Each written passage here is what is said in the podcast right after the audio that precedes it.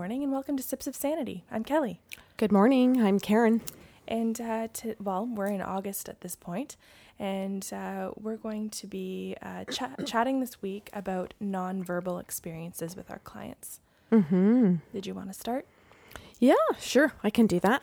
Um, I thought this would be a fun topic to have um, each of us share a story um, so that people can learn different things that we do with people who are nonverbal, and nonverbal meaning that they could have cerebral palsy, autism, stroke, um, So demen- where, where dementia. they can't communicate for themselves verbally. Yeah, and and communicate now can be on different levels, right? So some of them could grunt, some of them can laugh, um, some of them might have verbal abilities, but not but have a brain mix or a brain fritz, so that what they say and what they mean might not be the same. Right. So Okay. varying degrees of Mhm. of um, Yeah, because it could be a brain trauma. It could be a brain uh, an, an injury, and I just want people to hear that it, that those types of things for nonverbal people can come from different sources and different. You could be born that way, or you could be totally verbal, and all of a sudden something occurs and you no longer can communicate. right. Okay, or you can partially, but it's not successful. Okay. Okay. Sorry, I have to clear my throat. My first story has to do with um, a client who has cerebral palsy, who is a young male, I think 20 or 21. Um, consent from his mom to tell the story. This just happened a few days ago, actually, and I know I already shared it with you. Um, so I go to his house once a month, and his mom uh, is often not there. She goes to work. So I voice record the session and I work with the massage therapist to share messages on his behalf of where his pain is. Um, and she often gives those affirmations. So she's there. But this time his mom is there because she's on holidays. Um, the young man, I'm calling him Leon, um, was there as well, obviously. So he's in his bed. Um, he's paralyzed and nonverbal. And I'm there and we're voice recording. So she came in and she said to me, um, Does Leon have any messages for me this morning? She was excited. She only gets one or two of these sessions a year with him.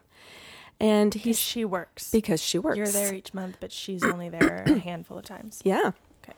So he said to her through me. So every time I say he said, that means I hear his thoughts and I share them with her and the massage therapist, who I'm calling Danny. Okay. So he said, well, he said, Mom's making me a garden. He says, um, Mom promised a garden last summer and it didn't get done. So this summer she's making a garden for me outside my bedroom window. And they own beautiful property. So she's building me a garden, Karen. And um, I just wanted to say thanks for the piss pot. And Sure. Odd thing to be thanked for, but yeah, yeah. And it. I'm thinking, huh? What? And he goes, oh, he says, just say thank you for the piss pot. And then I saw flowers and I thought, well, that's weird. So I'm trying not to get in the way of I don't understand this. He's showing me a piss pot and then he's showing me flowers and he's saying it. So I'm seeing and I'm hearing and his messages. And I said to his mom, okay, he says thank you for the piss pot and the flowers and that you're making a garden for him and that he's saying thank you this is what you're doing on your summer holidays you're doing this big beautiful garden and um he thanked her too for a bench that she was going to put a bench or and they were trying to figure out a bench or a chair to go in the garden as well so anyway so he was thanking her for different things but what really stuck out in my mind was this piss pot and she gave me a funny look. Danny, the massage therapist, kind of stops massaging, stares at me, and goes, "Huh? yeah. Like, what? In God's name, are you Go talking? Yeah, what are you talking about?" His mom leaves the room. She doesn't say a thing to me, nothing. And so I'm thinking, oh shit, I wonder what just happened. And so I'm thinking, okay, I'm just going to keep listening to him. He wants to give messages. She's gone. I'll just keep listening. But I really don't understand how a piss pot and flowers go together at all. She walks back into the room only moments later with this cream colored tin It looks like an oversized coffee mug, but it's way, way bigger, like 10 times bigger than the coffee mugs in Friends. It's got a handle on the side, and inside it, and it's about maybe six inches deep, and inside it is this flower arrangement of artificial flowers. And she says to me, So there's a story to this, Karen. And I said, Well, what is it? And she goes, Well, just hang on. There's a story to this. And I said, Okay. so she said, When we were kids, she said there was a, um, a, like they had a really big family. I think there were nine or 10 kids, or no, more than that, because the the old the youngest nine kids slept on the top floor of the house the remaining children slept on the main floor with the mom and the dad and because the house creaked the stairs creaked during the night mom and dad figured they didn't want the, the youngest nine kids coming downstairs to use the bathroom. There was only one bathroom and it was on the main floor.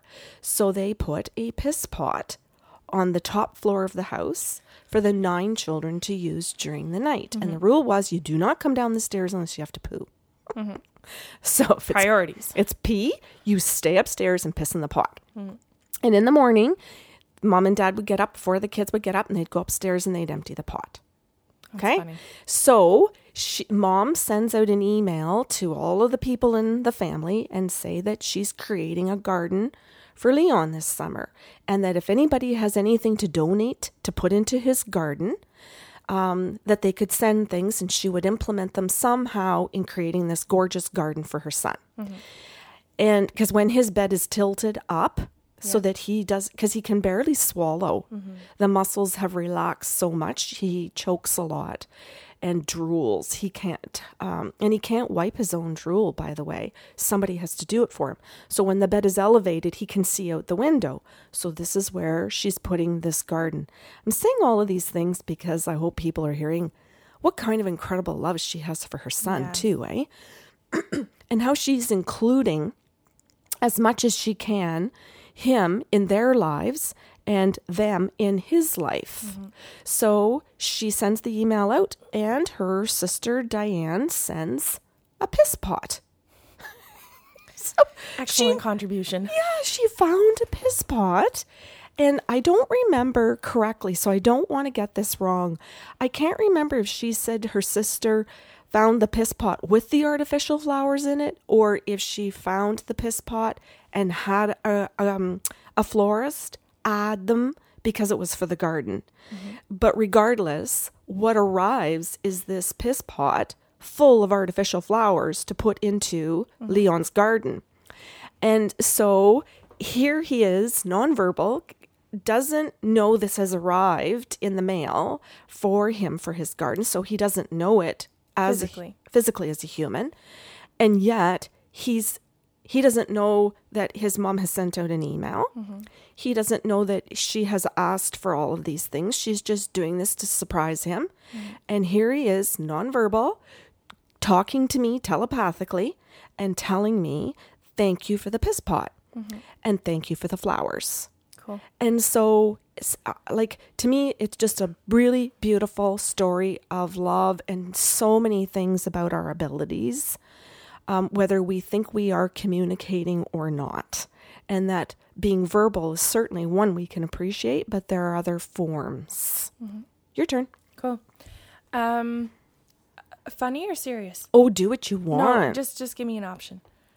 Serious. Okay, so um, I'm not sure if I've, if I've talked about this young man before, but uh, his father and stepmother came to see me um, in my in my treatment room, and he's not able to be kind of car- carted around. He couldn't like our house is not accessible to him, so the two of them came together.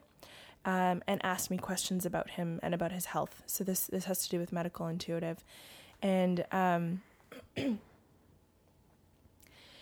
his dad had asked about uh, what they were calling episodes and wanted me to explain them. And I said, Oh, okay. So I sat back and I just started to feel everything that their son feels when his dad call when he like you know his dad says episodes. So I said, okay, well he's telling me that he technically uh, becomes somewhat paralyzed, where his body drops to the floor.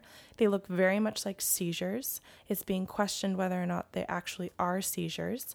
Um, but his his son was saying um, that he he convulses, but that he's always a little bit in control of them, and that he always chooses when the episodes happen, and that they happen when he's safe physically, so he can drop to the floor where he won't hit his head on anything, and he always does it when someone's in the room. So Kelly, he's telling you this telepath like telepathically, even though the son is not present in our home. Yeah. The mom and dad have asked you a general question about how you can help them with their son. Yep. And you're describing the episodes without them telling you Right. he had episodes. Thank you. So you're getting all of that on your own first. Yeah. So I'm I'm in his body and I'm also standing outside of his body watching what's happening and then in it feeling what's happening. Okay. So there's two like you say two different components of using those senses, right? And we discussed that last month.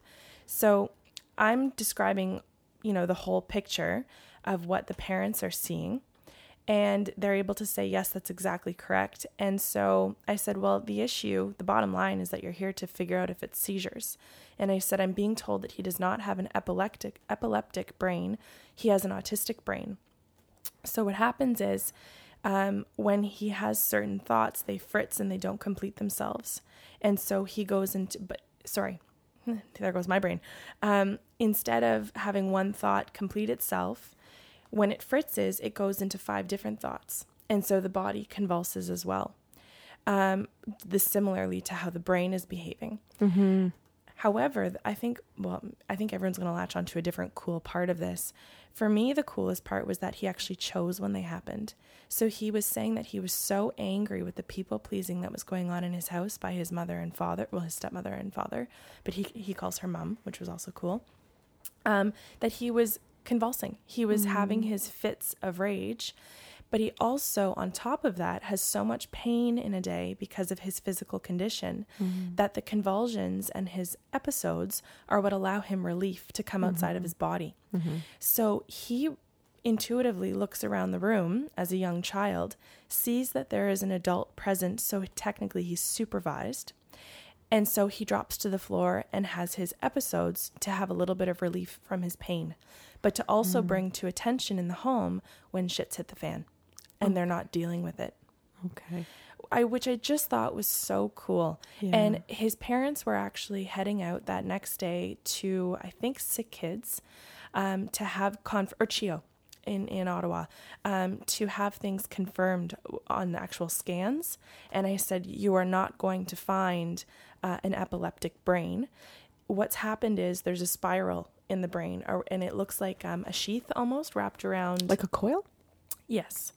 And so I can't remember how he described it, but he said it was um, a spiral. He kept saying there's spirals in my brain. Mm-hmm.